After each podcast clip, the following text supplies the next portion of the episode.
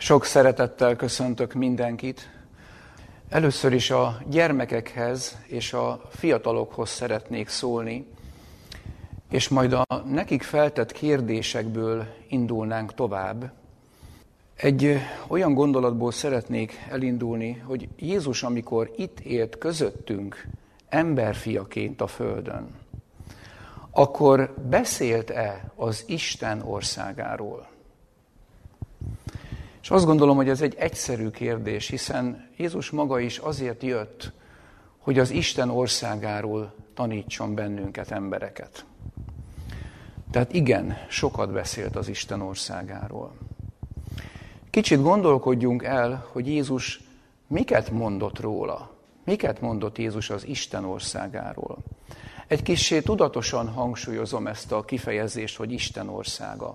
Talán érteni fogjuk mindjárt, hogy miért. Lukács evangélium a 18. fejezetének a 13. versében, elnézést, Lukács evangélium a 13. fejezetének a 18. versében Jézus úgy tette föl a kérdést, mihez hasonló az Isten országa? És mihez hasonlítsam azt? Különös, hogy Jézus itt él a Földön, ugyan emberfiaként, de mint egy Istentől küldött tanítóként. És így teszi föl a kérdést, hogy mihez hasonló az Isten országa, és mihez hasonlítsam azt. Olyan különös, hogy Jézus nem tudott volna egészen pontos, tudományos, részletes beszédet és leírást adni. Miért így olvassuk ezt, hogy mihez hasonló az Isten országa? Mihez hasonlítsam azt? Mint hogyha ránk emberekre, gyermekekre is figyelemmel lenne, hogy mi emberek olyan gyengén képzeljük el azt, amiről Jézus úgy beszélt közöttünk, hogy az Isten országa. És ezután azt olvassuk, itt Lukács Evangélium a 13. fejezetében, hogy mustármakhoz hasonlítja, kovászhoz hasonlítja, olyan dolgokhoz, amiket ma már alig használunk, de érzékelhető, hogy kicsi, egy mustármag kicsi. A kovászból is, amikor egy háziasszony tésztát készít vagy dagaszt, akkor nagyon kevés kell, nagyon keveset használ belőle. De ez a kicsi, utána arról beszél Jézus, hogy nagy fává lesz. Az a kicsiny kovász az egész nagy tésztát megkeleszti, tehát tovább-tovább növekszik. Tehát Jézus először is, amikor hasonlítani akarta az Isten országát, ő úgy akarta ezt példázni, hogy először mi bennünk az Isten országa olyan kicsiny kezdet. De azután majd növekszik, és nagyjá lesz, és még a madarak is fészket raknak az ágain. Tehát Jézus a példázataiban nem használt tudományos és elvont magas röptű gondolatokat olyan végtelenül egyszerűen szólt, hogy a legkisebb gyermekek is megértik. És ha elgondolkoznak róla a felnőttek, akkor viszont olyan mély tartalmat találnak a gyermekek számára is érthető egyszerűségben, hogy csodálni való az, hogy Jézus az egyszerűségbe mekkora tudományt tudott beletenni. Az egyszerűség és a hatalmas tudomány Jézus szájában találkozott. Az Isten országáról hasonlatot akar mondani, de keresi hozzá, nem ő maga miatt keresi ezt valószínű, hanem mi miattunk. Hogy mihez hasonlítsam azt, hogy nekünk embereknek valami tiszta elképzelésünk, tiszta fogalmaink legyenek róla. Kedves gyermekek és kedves fiatalok, hadd kérdezzek én is még néhány egyszerű kérdést tőletek. Milyennek gondoljátok az Isten országát? Gondolkoztatok-e már róla? Persze nem csak a gyermekektől, hanem a, az érettebb korúaktól is ugyanezt a kérdést kérdezhetném, hogy milyennek gondoljuk mi emberek az Istennek, az, az Isten országát. Kicsit a mai korhoz szabnám a kérdéseimet és a mostani időszakhoz. Lesz-e ott betegség? Lesz-e ott járvány? Lesz-e ott kórház? Lesz-e ott karantén? Lesz-e ott öregedés, vagy halál? Vagy lesznek-e ott gépek? Lesz-e ott számítógép, vagy mobiltelefon? Vagy lesznek-e ott fegyverek, zárak, biztonsági őrök, katonaság, rendőrség? Vagy lesz-e ott vihar, jégeső, vagy nagy hideg, vagy óriási hőség, vagy földrengés? Sorolhatnánk ezeket a kérdéseket, mert sok volna, de úgy érzékeltetni szeretném ezekkel a kérdésekkel, hogy mi egy olyan életet élünk, hogy a mindennapjainkat azok a dolgok veszik körül, és olyan dolgokban éljük a napjainkat, amiket ha kérdezném, akkor azt válaszolna mindenki, azt válaszolná mindenki, hogy az nem lesz, ez sem lesz, ez sem lesz. Pedig a mi mindennapi életünket olyan dolgok veszik körül ma, amire azt kellene válaszolni, hogy az örök életben, az Isten országában az nem lesz. Talán Jézus ezért kérdezte meg, hogy mihez hasonlítsam az Isten országát. Hát hol van ezen a világon bármi, amiből mi emberek valami tiszta képet alkothatnánk? Jelenések könyve 21. fejezetének a negyedik versében is egy nagyon rövid felsorolással találkozunk, amikor azt mondja ott, hogy mi nem lesz, mintha a Biblia azt érzékeltetni, hogy nekünk ide földre született embereknek arról könnyebb beszélni, hogy ott mi nem lesz. Mert ami itt van, abból a legtöbb ott nem lesz. És azt mondja a jelenések könyve 21, 21, 21. fejezet a 4. versében, hogy halál, gyász, kiáltás és fájdalom nem lesz többé. Ézsaiás könyve végén viszont olvasunk arról, hogy ott majd az állatok például nem bántják egymást. Az állatok nem bántják az embert, az embert sem. Lesz ott építés, lesz ott kertművelés. A római levél 14. fejezetének a 17. versében pedig azt olvassuk, hogy ott lesz igazság, békesség és öröm. Itt egészen pontosan úgy fogalmaz a Szentírás, hogy szent lélek által való öröm. Külön elgondolkoztam ezen, mert itt az, az emberek nagyon sokféle örömöt keresnek. És sok olyan örömünk is van, ami másoknak nem az. Ami másoknak fájdalom, ami másoknak probléma, ami mások számára fáj és kár. Itt ezért mondja a Szentírás azt, hogy a legtisztább, a legigazibb, a legvalódi, legvalódibb öröm a Szent Lélek által való öröm, ami által senkinek semmilyen kára ebből nem lesz. A Korintusi levél első levél második fejezet kilencedik versében is azt olvassuk, egy nagyon különös és szép összefoglalás, amiket szem nem látott, fül nem hallott, és emberi elme meg sem gondolt, amiket Isten készített az őt szeretőknek. Tehát fülünk, szemünk, elménk egyszerűen hiányosak ahhoz, hogy az Isten országáról tiszta képet alkossunk. Ezért mondhatta Jézus talán azt, hogy mihez hasonlítsam az Isten országát. Miben példálszam azt? Hadd menjek tovább egy más területre, kicsit lépjünk önmagunkhoz közelebb. Van-e bennünk olyan tulajdonság, és ugye ezekről a tulajdonságokról a lelki ismeret alapján is tudjuk, és a Szentírásból is tudjuk, hogy mi az, amit nem vihetünk be az Isten országába. De gondolkodjunk el azon, hogy vajon bennünk emberekben melyek azok a tulajdonságok, gondolatok, érzések, célok, vágyak, vagy aztán amit teszünk, ahogy reagálunk helyzetekre, amik újra tönkretennék az Isten országát, tehát nem vihető be oda. De milyen tulajdonságot vihetünk be?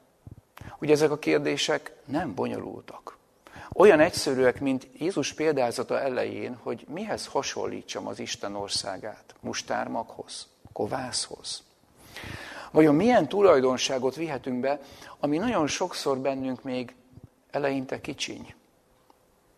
Mert olyan önzőnek, magunknak valóknak születünk. És amikor az ember gyermekként is, vagy felnövőként, fiatalként elkezd gondolkodni az Isten országáról, akkor ennek a világnak a sodrása, forgataga, értékrendje egyszer csak mintha ellene dolgozna az Isten országának.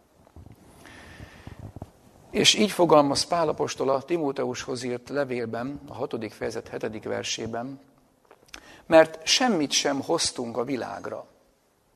Világos, hogy ki sem vihetünk semmit. Egy gyermek, amikor megszületik, hát nem hoz semmit. Egy ember, amikor meghal, nem visz semmit. Így fogalmaz a Biblia, hogy nem hoztunk semmit a világba. Világos, hogy ki sem vihetünk semmit. Akkor Jézus, amikor az Isten országáról beszél, és minket akar odavinni, akkor vajon hogyan teheti ezt meg? Ami egyedül az Isten országába bevihető, ugye emlékszem én is kisgyermekként, amikor felnőttem és ragaszkodtam egy játékhoz, vagy egy kedves állathoz, vagy valaki, vagy valamihez, ami nagyon kedves volt nekem. Akkor mindjárt az volt a legtermészetesebb kérdésem gyermekként, és hogy ugye ezt majd oda elvihetem. És akkor a szüleim nem győztek arról beszélni, hogy hát ott, amit te el se tudsz képzelni, szemed nem látott, füled nem hallott, el se tudod gondolni, az Isten olyat készít az őt szeretőknek. Na de ott, ami nekem, az én életem, ami ott van nálam, azt nem tudom elengedni. Egy ilyen beszédre, hogy szem nem látott, fül nem hallott, emberi elme el se gondolt, nem tudom elengedni. Mert az, ami ott van, ahhoz ragaszkodom. És bizonyára mindenki tudja, milyen az, amikor valami elköltözés történik egy ember életében, és előbb érzelmileg kell átrendeződni ahhoz, hogy az ember egy költözést le tudjon könnyen bonyolítani. Pálapostól is így fogalmazott, hogy ő kíván elköltözni. De nem azt mondja, hogy és örökké élni, hanem azt mondja, hogy a Krisztussal lenni, mert a sokkal inkább jobb. Tehát ami egyedül vihető az Isten országába, az a jellem. A jellemünk, a gondolkodásunk, ahogy amilyenek belül vagyunk. Egy idézetet szeretnék segítségül hívni most, Ellen Goodwhite-nak a Nagy küzdelem vagy a Korszakok nyomában című könyvéből, a 33. fejezetből. Ennél találóbbat nem találtam még, ami ezt a kérdést megvilágítaná. Azok, akiknek helyes fogalmuk van ezekről a tulajdonságokról, az Isten jellemének a vonásairól, szeretni fogják Istent, mivel a jellemvonásai iránti csodálat vonza őket. A jóság, az irgalom és a szeretet elve, miként azt megváltunk tanította és életével szemléltette, Isten akaratát és jellemét tükrözi. Kicsit később, körülveszi őket szeretetének jeleivel, mert hogy az embereket. Megismerteti velük törvényét, és felkínálja nekik kegyelmét. De ők semmibe veszik szeretetét, nem törődnek törvényével, és elutasítják kegyelmét. Miközben élvezik ajándékait, meggyalázzák az ajándékozót. Gyűlölik Istent, mert tudják, hogy írtózik bűneiktől. Az Úr sokáig tűri megáltalkodottságukat, de végül eljön a kritikus pillanat, ez nem az Istennél, hanem nálunk, amikor sorsuk eldől. Láncolja magához a lázadókat. Kényszerítse őket akaratának a teljesítésére. Akik nem őt választották vezérüknek, és akiket, más irányít az ellenség, azok nem alkalmasak az Istennel való közösségre. A gőg, a csalás, a mértéktelenség, a kegyetlenség beágyazódott jellemükbe. Beléphetnek-e a mennybe ezek az emberek, hogy örökre együtt legyenek azokkal, akiket a földön megvetettek és gyűlöltek? Az igazság soha nem lesz kellemes a hazugnak. A szerítség nem lesz kívánatos a beképzeltnek és a gőgösnek. A tisztaság nem tetszetős az erköcstelennek. Az önzetlen szeretet nem vonzó az önzőnek. Milyen örömet kínálhat a menny a földi érdekeknek élő, önző embereknek? Mi lenne, ha azok, akik egy életen át Isten ellen lázadtak, egyszerre csak a mennyben találnák magukat? El tudnák viselni Isten dicsőségét és a bárányét? Semmiképpen.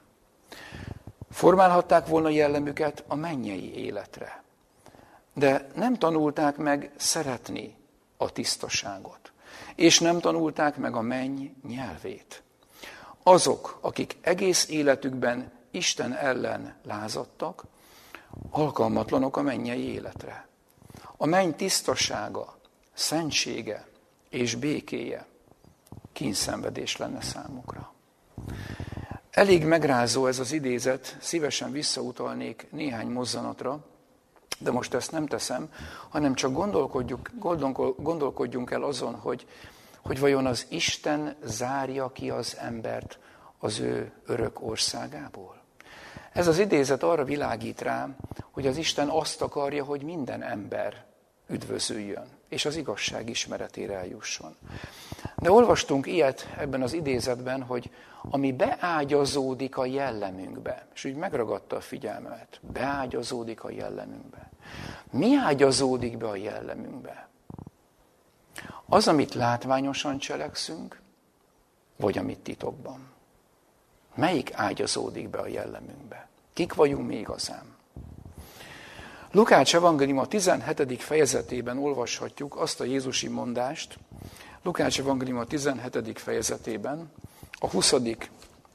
és a 21. versben, amikor érdeklődtek Jézustól, hogy mikor jön el az Isten országa.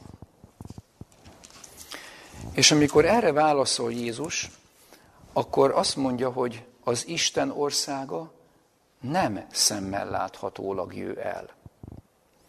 Sem azt nem mondják, hogy ímé itt, vagy ímé amott van. Mert az Isten országa ti bennetek van. Ugye szeretném az előző idézettel összekapcsolni, lehetett volna még akár fordítva is idéznem, hogy először itt Jézus szavait, de a két gondolat teljesen összecseng, hogy van valami bennünk, ami fölépülhet, mint először egy mustármagból, mint egy kovászból kiindulva, kicsinyből kiindulva, ami először alig látszik, de aztán, ha engedjük, indul tovább, és növekszik. Jézus beszél arról természetesen, hogy igen, majd szemmel láthatólag is eljön az Isten országa. Természetes. De először az Isten országa ti bennetek van. De ezt a Jézusi mondást most kérdéssel szeretném mondani. Az Isten országa ti bennetek van? Van bennünk az Isten országából már, Isten országából már valami? Legalább egy mustármagnyi, legalább egy kicsiny kovásznyi van bennünk már? Egy másik idézetet csak így a saját szavaimmal mondanék, szintén Ellen Goodway tollából a Jézus élete című könyvben olvastam, Éppen emlékszem, vagy húsz évvel ezelőtt, éppen így anyák napjához közeledve, arról olvastam a Jézus élete című könyvben, hogy Jézus megáldja a gyermekeket. És ugye hát a gyermekek így anyák napja időszakában ugye viszik a virágot, mondják a kedves verseket az édesanyáknak, és ahogy ezt a fejezetet olvasom, megtaláltam egy különös gondolatot ami hát nem is a gyermekekről, hanem inkább a szülőkről, néha az édesanyákról vagy az édesapákról szól. Krisztuséhoz nem hasonlító jellemetek nem mutassa be hamisan Jézust. Soha se gondolják azt, és soha se érezzék azt, hogy a menny, az Isten országa nem lehet kellemes hely számukra, ha ti is ott vagytok. És úgy megrázta, emlékszem, úgy fiatal szülőként, fiatal apaként az én lelkemet, hogy hogy is van ez? Hát ki érzi jól magát az én társaságomban? És miért érzi jól magát az én társaságomban? Beszélhetek én Krisztusról, meg az Isten országáról. De ha hozzá nem hasonlító jellemem, ha hamisan mutatja be, akkor azt fogják a mellettem élők érezni, hogy nem kellemes az, ahol te is ott vagy. Akkor az Isten országa nincs bennem. Jézus ezért mondta azt, hogy az Isten országa először még nem szemmel láthatólag jön el, hanem először legyen mi bennünk. Hogy az Isten országa nem alkalmas ö, bizonyos tulajdonságoknak a hordozásához, de vajon bennünk, amikor mi az Isten országára készülünk, milyen tulajdonságok, milyen vonások szükségesek, hogy formálódjanak? Ha úgy tükörbe állnánk, és egy lelki tükör elé állnánk, meg tudnánk határozni a természet szerinti ábrázatunkat?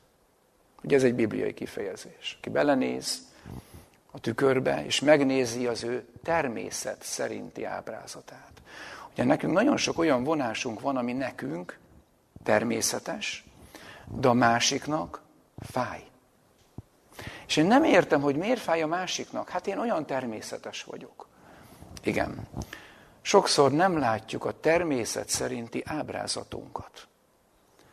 Akkor addig az Isten országa el se indul bennünk. Alkalmatlanok lennénk, ha ilyenek maradnánk. Nyilván Jézus azt a kifejezést mondta a tékozló fiú példázatában, hogy ezért szükséges az, ahogy példázatban beszélt ott is, hogy előbb magába száll. Jó, ha meglátjuk és megfogalmazzuk a természet szerinti ábrázatunkat, ami nem jó, ami önző, ami fáj a másiknak, ami valamiért irritál, ami valamiért idegen, ami, ami valamiért nem vihető be az Isten országába. És amikor a példázatban is azt mondja Jézus, a tégozló fiút megszólaltatva, hogy visszamegyek az én atyámhoz. És azt mondom, hogy védkeztem. De hát én nem védkeztem. Én teljesen normális életet éltem. És azok a jelzések, amiket kaptam, olyan az nem arról szól, hogy védkeztem. És azt mondja itt a tékozló fiú is, a példázatban így beszél róla Jézus, hogy nem tartotta magát méltónak hogy újra fiává fogadja őt az atya. Mégis ennek a példázatnak a, az elmondása közben azt mondja Jézus, ugye előtte is két másik példázatról szól, hogy a mennyben ez a fordulat az Isten országában a legnagyobb öröm. Találunk egy figyelemre méltó lelki magatartást, amit a Szentírás föltár, erről szeretnék még tovább lépve egy picit gondolkodni. Mind a két igét mondanám, az első a Timóteushoz írt második levél negyedik fejezetének a nyolcadik versében van, a másik pedig a zsidókhoz írt levél 11. fejezetének a 16. versében. Mind a két helyen ugyanazt a kifejezést találjuk. Azt a szót, hogy vágy. Vágy. Mit jelent ez a szó, hogy vágy? Vágyni valamire. Timóteushoz írt levélben azt olvassuk, hogy vágyva várják az ő megjelenését. Tehát nem tartanak tőle, nem tudomásul veszik, nem számítanak rá, és lehetne sorolni különböző érzések és hangulatok kifejezéseivel, hanem azt olvassuk, hogy akik vágyva várják, tehát még a vágynak is egy fokozottabb, vágyva várják az ő megjelenését. Vagy a zsidókhoz írt levél 11. fejezetében is azt olvassuk, hogy vannak emberek, akik itt idegenek és vándorok ezen a földön. Itt élünk. De vajon idegenek vagyunk és vándorok, hogy olyan jól berendezkedtünk itt, hogy Krisztus visszajövetele jobb, ha nem zavarná meg a mi földi boldogságunkat és céljainkat. Egy érzelmi átrendeződésre van szükségünk Krisztus eljövetele előtt. Itt azt olvassuk, hogy jobb után vágyódnak. Tudnélik, mennyei után. Van bennünk ilyen vágy, Ismerjük ezt a fajta vágyat? Jobb után vágyódnak. Tudnélik mennyei után. És ezután mondja azt itt, hogy ezért az Isten nem szégyelli őket, hogy Istenüknek neveztessék. Hát igen, sok ember, aki magát kereszténynek nevezi, lehet, hogy a harmadik parancsolat áthágója, hogy az Isten nevét hiába veszi fel. De itt a Bibliában szinte egyes egyedül találunk egy különös gondolatot, hogy kiket nem szégyel az Isten, hogy mi emberek őt Istenünknek nevezzük. Mert készített nékik várost, készített nékik országot. Nem az ő ország készítésével van a probléma, hanem a mi lelkünk készítésével van probléma. És az Isten azt mondja, hogy nem szégyelli. Olyan jó lenne, hogyha mi olyan emberek lennénk, akiket az Istennek nem kell szégyelni. Hogy mi, ha, ha mi őt az Istenünknek nevezzük. Gondolkodjunk tovább, és itt én nem elemzem ezt a szót, de gondolkodjunk magunkban tovább, hogy mit jelent ez a vágyva várás, és ez a jobb után vágyás. Hiszen ez a földünk nagyon beteg. Egy ilyen járványos időszakban is mindenki egy kicsit megáll, és elgondolkodik, hogy, hogy beteg ez a föld. Sok betegsége van tőlünk, emberektől. És amire szükség van, sokszor azt gondolnánk, hogy hát az egy új föld. Hát ha az Isten meg tudta teremteni ezt a földet, és azt olvassuk a Biblia végén, hogy új földet teremt, akkor hát olyan jó lenne egy új földön élni. Igen, de előtte bennünk megszületett az Isten országa. Azt az új földet nem tennénk újra tönkre. Szépen, lassan. Csak a magunk önzésének élve, észrevétlenül nem ugyan ide sodornánk néhány száz vagy ezer év alatt, ha előbb bennünk nem születik meg az Isten országa. Természetesen lesz új föld az Isten ígérete szerint, amiben igazság lakozik. Na de előtte az önzéssel és a bűnnel fertőzött világban, akik itt élünk egy önzéssel és egy bűnnel fertőzött világban, először szeretné Krisztus megteremteni, létrehozni csak egy mustármagnyi kezdetből is, vagy egy kovásznyi kicsiségből is, de szeretné létrehozni bennünk azt a gondolkodást, azt a vágyat, azokat az érzéseket, azokat a célokat, amiről úgy szólt, hogy az Isten országa ti bennetek van. Addig is mi idegenek és vándorok leszünk ezen a földön. Mert minél inkább kialakul egy ember gondolkodásában és életében az Isten országának a gondolkodása, érzésvilága, értékrendje, egyre inkább azt fogja érezni, hogy itt idegen és idegen és vándor. De mégis a célja az marad, amit Jézus a boldog mondások végén mondott, hogy emberek, béküljetek meg az Istennel. Boldogok a békesség szerzők, akik emberek és az Isten között békességen munkálkodnak, hogy béküljenek meg az Istennel. Az ő országa, az egy tökéletes ország, de olvastuk, hogy ha valaki nem tudja vagy nem akarja szeretni az igazságot, a tisztaságot, a szépséget, az egyenességet, és hogy soroltuk az idézetből, ha valaki ezt valamiért nem szereti, akkor milyen örömet és milyen értéket kínálhatna az Isten országa a földi értékeknek és a földi önzésnek élő embereknek? Hát ezek az embereknek a menny tisztasága és légköre, Krisztus jelenléte kínszenvedés lenne. Mert ők az önzésükhöz, e földi értékrendhez ragaszkodnak.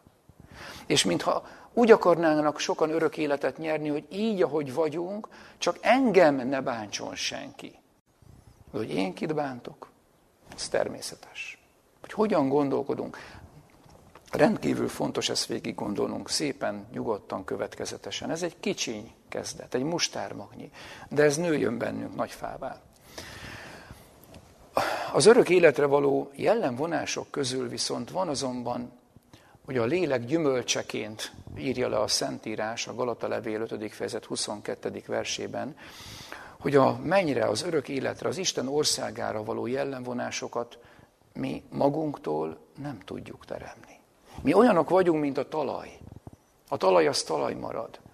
De befogadhatjuk azt a magot, az Isten szavát, ami létrehozza azt, amilyenné mi magunk nem tudunk válni.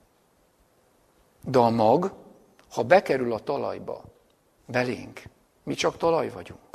Az Isten szava létre tudja hozni azt, amit én nem tudok. Akármennyit erőlködök, és akárhogy igyekszek, és akárhogy elhatározok, és akármilyen ígéreteket teszek.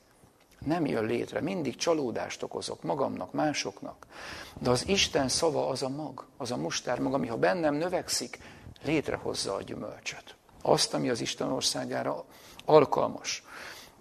Azonban, ahogy haladunk a történelem vége felé, kiemelkedik egy ezek közül a tulajdonságok közül, amit a Biblia több helyen is hangsúlyoz. És még erről szeretnék röviden szólni. Máté Evangélium a 24. fejezetének a harmadik versében, amikor azt olvassuk, hogy a tanítványok kérdezik Jézust, hogy az ő micsoda jele lesz a te eljövetelednek és a történelem végének. Ugye azt kérdezik, hogy ennek a világnak lesz vége. Tehát ezt a tanítványok 2000 évvel ezelőtt is tudták, hogy létezik ez a bibliai kifejezés, és ők is tudták, hogy világ vége. De a világ vége az nem a mi végünket kell, hogy jelentse. Hanem azt mondja, hogy mikor, micsoda jele lesz a te eljövetelednek. Tehát két esemény szinte egybe kapcsolódik. A földi történelem vége, az ugyanaz, mint Jézus Krisztus visszajövetele. De akik vágyva várják az ő eljövetelét, azok találkoznak a világ végével is. Csak fölte, fölteszem ezt a gondolatot. Tehát kérdezik, hogy micsoda jelen lesz a te eljövetelednek és a világ végének. Amit ezután kiemelnék, az a 13. versben van. De aki mindvégig állhatatos marad, az üdvözül.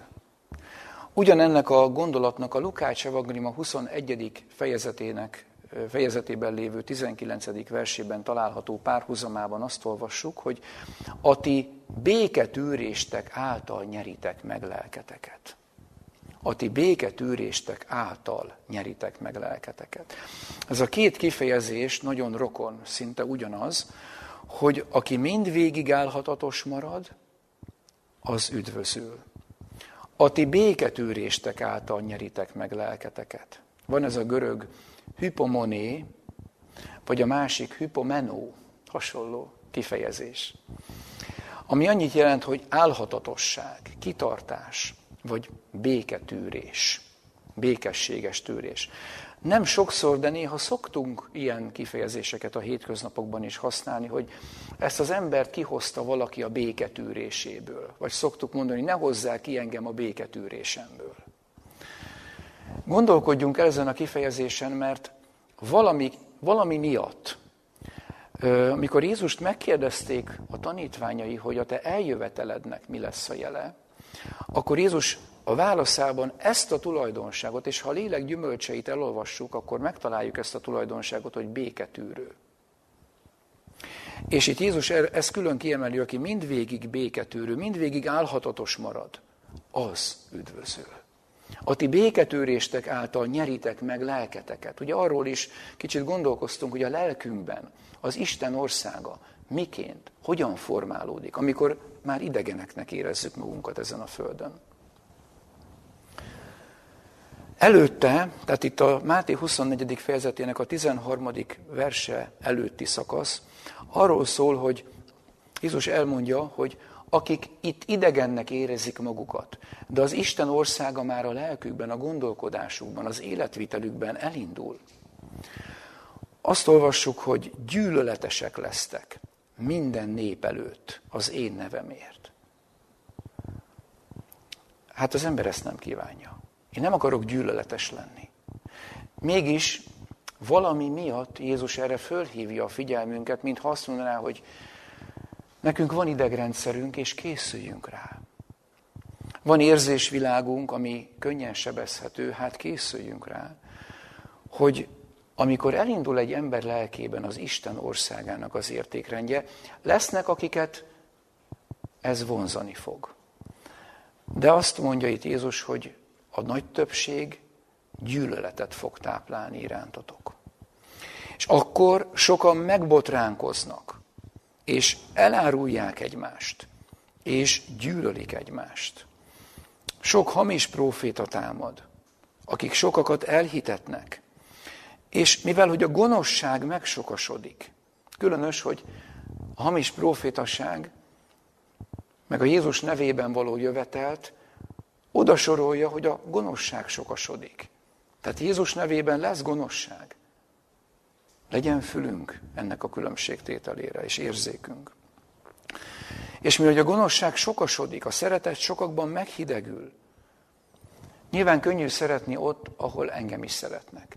Könnyű viszont válaszolni udvariasan, ahol udvariasak velem. De milyen az, amikor gyűlöletes vagyok, amikor megbotránkoztatónak mondanak, vagy amikor elárulnak, amikor, amikor hamisságot hallok, amikor a gonoszság sokasodik, akkor egyszer csak az ember idegrendszere és érzésvilága felmondja a szolgálatát, és, és kijön a béketűrésből. És mintha Jézus azt mondaná, hogy olyan érzelmeket, érzéseket, hitet, embert próbáló lesz a történelem vége, hogy aki mindvégig álhatatos marad, akiben megvan ez a békességes tűrés, aki a ti béketűréstek által nyeritek meg lelketeket. Lehet, hogy van olyan időszak, amikor már mást nem tudunk megnyerni. De a lelkünket igen. A béketűrés ez. És a Föld lakóinak szóló utolsó üzenetnél, tehát jelenések könyve 14. fejezetében, ott a 12. versnél is ezt olvassuk, itt van a szentek békességes tűrése. Itt, akik megtartják az Isten parancsolatait és a Jézus hitét. Igazából most csak egy kis csokrot szeretnék magunk elé tárni, hogy gondolkodjunk rajta, hogy ez a békességes tűrés, ez hogyan is szerepel a Bibliában. Tehát pont az utolsó angyali üzenetnél itt van a szentek békességes tűrése. Van. Lehet, hogy most nincs. De nem azt mondja a Biblia, hogy nem is lesz, hanem először, ha vágyunk rá. Lehet, hogy csak egy mustármag. Lehet, hogy még egy helyzetben tényleg elveszítjük a béketűrésünket. De engedjük magunkat ezen a területen tovább nevelni. Hogy az Isten országa bennünk legyen. Figyeljük csak a többi igét, mert nagyon elgondolkoztató. Én is, hogy utána néztem, számomra is továbbkutatásra késztet, még most is. A zsidókhoz írt levélben is több helyen találjuk ezt a kifejezést, az egyik a hatodik fejezet 12. versében. Azt mondja, hogy ne legyetek restek, hanem követői azoknak, akik hit és békességes tűrés által öröklik az ígéretet. Itt is a békességes tűrést kiemeli. Hogy legyünk követői azoknak, akik hit és békességes tűrés által öröklik az ígéreteket. Ugye a tizedik fejezet 36. versében azt olvassuk, mert béketűrésre van szükségetek, hogy az Isten akaratát cselekedvén elnyerjétek az ígéretet. Tehát itt is azt mondja, hogy nekünk erre szükségünk van, erre a békességes tűrésre. Szükségünk van. Nyilván az Isten kívülről ránk nézve tudja, az egy másik kérdés, hogy mi magunkra nézve ezt érzékeljük-e és igényeljük-e. Vagy a római levél 15. fejezetének az 5. verse különös, mert magáról az Istenről úgy beszél, hogy a békességes tűrésnek és vigasztalásnak Istene. Különös ez a kifejezés, egyedülálló. Az Istenről úgy szól a Szentírás, itt Pálapostól, hogy maga az Isten a békességes tűrésnek az Istene. Van szükségünk ilyen Istenre? Vajon az Istenben van békességes tűrés? Hát őt a mi földi bosszantásaink, önzéseink, hát mennyiben érintik? Nem fáj neki. Mi fel se fogjuk az Isten lelkének az érzékenységét. Mi azt gondoljuk, hogy a fáj, az testi. De föl, se fogjuk, hogy az Istennek a mi hibáink, bűneink, gonoszságaink, önzéseink az ő lelkének milyen fájdalmat okoznak. Mert a mi természetünk olyan, hogy amikor másoknak fájdalmat okozunk, vagy legyőzzünk valakit, még ha az ő fájdalmát is látjuk, de az én győzelmem öröm. De ez nem szent lélek által való, való öröm. Ezért említette korábban az a Biblia vers, hogy szent lélek által való öröm. Mert ezen a világon sok önző öröm is van, ami nem szent lélek által való öröm, hanem a másik leigázásából, meggyalázásából, eltiprásából az emberek számára öröm ideig, óráig. De itt van egy békességes tűrésnek és vigasztalásnak Istene. Hogy az Isten is azért vár, béketűréssel vár, hogy emberek el ne vesszenek, hanem hogy minél több ember megtérésre jusson. És ezt mondja a Szentírásban máshol is Pál, hogy az az indíték, az a gondolkodásmód legyen bennünk egymás iránt is, ami Jézus Krisztusban is volt. És ő, amikor itt a földön emberfiaként élt és támadást kapott, akkor őt szidalmazták, és akkor elveszítette a béketűrését. Szidalmazás közben. Szidalmazván viszont nem szidalmazott. Ő szenvedett, gondoljuk csak végig, hogy mi miatt, de ő nem fenyegetőzött. Figyeljük csak meg a gyermekeket. Ha valamelyik gyermek játék közben egyik a másikától szenved, elkezd fenyegetőzni. Mert a bűnvilágában az, ez természetes. Jézus szenvedvén nem fenyegetőzött, hanem rábízta az igazságosan ítélőre önmagát. Hol tanulható, még ez a záró kérdésem, hol tanulható a békességes tűrés? Emlékszem, amikor foglalkoztam korábban is ezzel a gondolattal, akkor egyszer csak a Bibliát lapozgatva megtaláltam, úgy majdnem, hogy nem ezt a kérdést kutatva, de rátaláltam a római levél ötödik fejezetében, hogy hol is tanulható a békességes tűrés. Azt olvassuk tehát a római levél 5. fejezet harmadik versében. A harmadik vers második felét olvasom csak, hogy a háborúság békességes tűrést nemz. Mi kell ahhoz, hogy egy ember a béketűrés iskolájába iratkozzon? Háborúság. Otthon a meleg szobába, a kényelmes fotelbe nem tanulható béketűrés? Vagy lexikálisan, amikor valaki hosszan prédikál róla, nem tanulható béketűrés? Itt a Biblia megadja a választ, hogy ha valaki béketűrés szeretne tanulni, hát az a háborúságban található. De a háború ne én bennem legyen, és ne én szítsam, hanem ha belekerülök, akkor kezdjek el gondolkodni, hogy igen, ez a helyzet, ez háborúság. Vajon most én járni akarom-e a békességes tűrés iskoláját, vagy éppen lesz miért majd bocsánatot kérnem? Mert kihoztak a béketűrésemből. És a békességes tűrés pedig a mi fordításunkban így van, hogy próbatételt, de a helyes ö, eredeti görög szövegben úgy hangozna, hogy a békességes tűrés pedig kipróbáltságot hoz létre.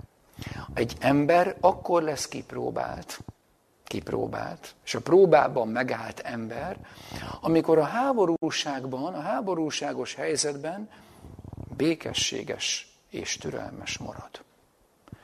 Ez a bátrak magatartása. Ez nem a gyáváké. A gyávák fenyegetőznek. A bátrak pedig rá, tudják, rá tudják magukat bízni az igazságosan ítélőre. És a legsúlyosabb válságról beszél a Szentírás a történelem végén, ahogy Jézus és Máté Evangélium a 24. fejezetében, és jelenések könyvében, a harmadik fejezet tizedik versében is azt találjuk, amikor Jézus profétikusan a történelem végére tekint, és azt mondja, mivel megtartottad az én béketűrésre intő beszédemet. Én is megtartalak téged a megpróbáltatás idején, amelyik az egész világra eljő, hogy megpróbálja e föld lakosait. Figyeljük, itt is különös értéket tulajdonít Jézus a béketűrésnek. És azt mondja, hogy mivel megtartottad az én béketűrésre intő beszédemet. Hadd legyen ez a mai Isten tisztelet a béketűrésre intő beszéd, vagy erre való késztetés. Mindannyian kutassunk tovább, gondolkodjunk rajta. És ha tovább akarjuk ezt gondolni, akkor talán kezdjük ott, hogy amikor ugyan vége is lesz ennek az ige hirdetésnek. De ha van időnk, akkor keressük meg János evangéliumából, akár egyénileg, akár családi körben, vagy akikkel vagyunk. János evangélium a 14., 15. és 16. fejezetét. És a most elhangzottak fényében ezt a három fejezetet egyben olvassuk végig. Többet fogunk megérteni, mint amit most én elmondtam. És én kívánom, ahogy ennek a Jézusi hosszú búcsú beszédnek, amit most ajánlottam, a végét hadd lapozzam fel, és ezzel zárom a mai igehirdetésünket. Tehát János Evangélium a 16. fejezetének az utolsó versét olvasom. Azért beszéltem ezeket néktek, hogy békességetek legyen én bennem. E világon nyomorúságtok lesz, de bízzatok. Én meggyőztem, vagy legyőztem erkölcsileg. Meggyőztem e világot. Én kívánom, hogyha bármi némű próbánk, vagy nyomorúságunk lenne ezen a világon, de bízzunk, mert Krisztus győzött itt a földön emberfiaként, és ő azért beszélte, nyilván az ő hosszú három fejezetet átölelő beszédének a végét idéztem, ezt kívánom átolvasásra. Azért beszéltem ezeket néktek, hogy békességetek legyen én bennem. Ez a békesség és a békességes tűrés azt gondolom, hogy jelentheti ugyanazt. Kívánom mindannyiunknak ezt a tapasztalatot, hogy az Isten országa mindannyiunkban ott legyen. Amen. Szerető mennyei jó édesatyánk, olyan jó nyugalmasan kutatni a Te igét szavaiban, a Szentírás lapjain, és szeretnénk úgy olvasni a Te leírt szavadat, hogy a Te lelked legyen az, aki azt elénk hozza, érthetően megvilágítva. Adj mindannyiunknak örömteli, személyes felfedezéseket a Te szavadból. Szükségünk van arra, hogy a Te jellem vonásaidat, amit olvashatunk, és azokat a vonásokat, amiről most is beszélgettünk, úgy vágyunk, hogy létre tud hozni bennünk. És ahogy olvastuk is, mi vágyunk erre. Szeretnénk vágyva várni a Te eljöveteledet. Szeretnénk azt, hogy a Te országod életelve, gondolkodásmódja itt egy ilyen járványokkal, pusztulással, fertőzésekkel teli, teli világban is, a mi lelkünkben, a mi gondolkodásunkban ott lehessen. Kérünk, tarts meg bennünket a Te oltalmadban, és add, hogy egy olyan próbában, ami az egész világra eljő, hogy megpróbálja a föld lakosait, hadd legyen bennünk a Te békességed, és az a béketűrés, ami által megnyerhető mindannyiunk lelke. Az Úr Jézus nevében köszönjük, hogy hozzád jöhetünk, Atyánk. Amen. Yeah.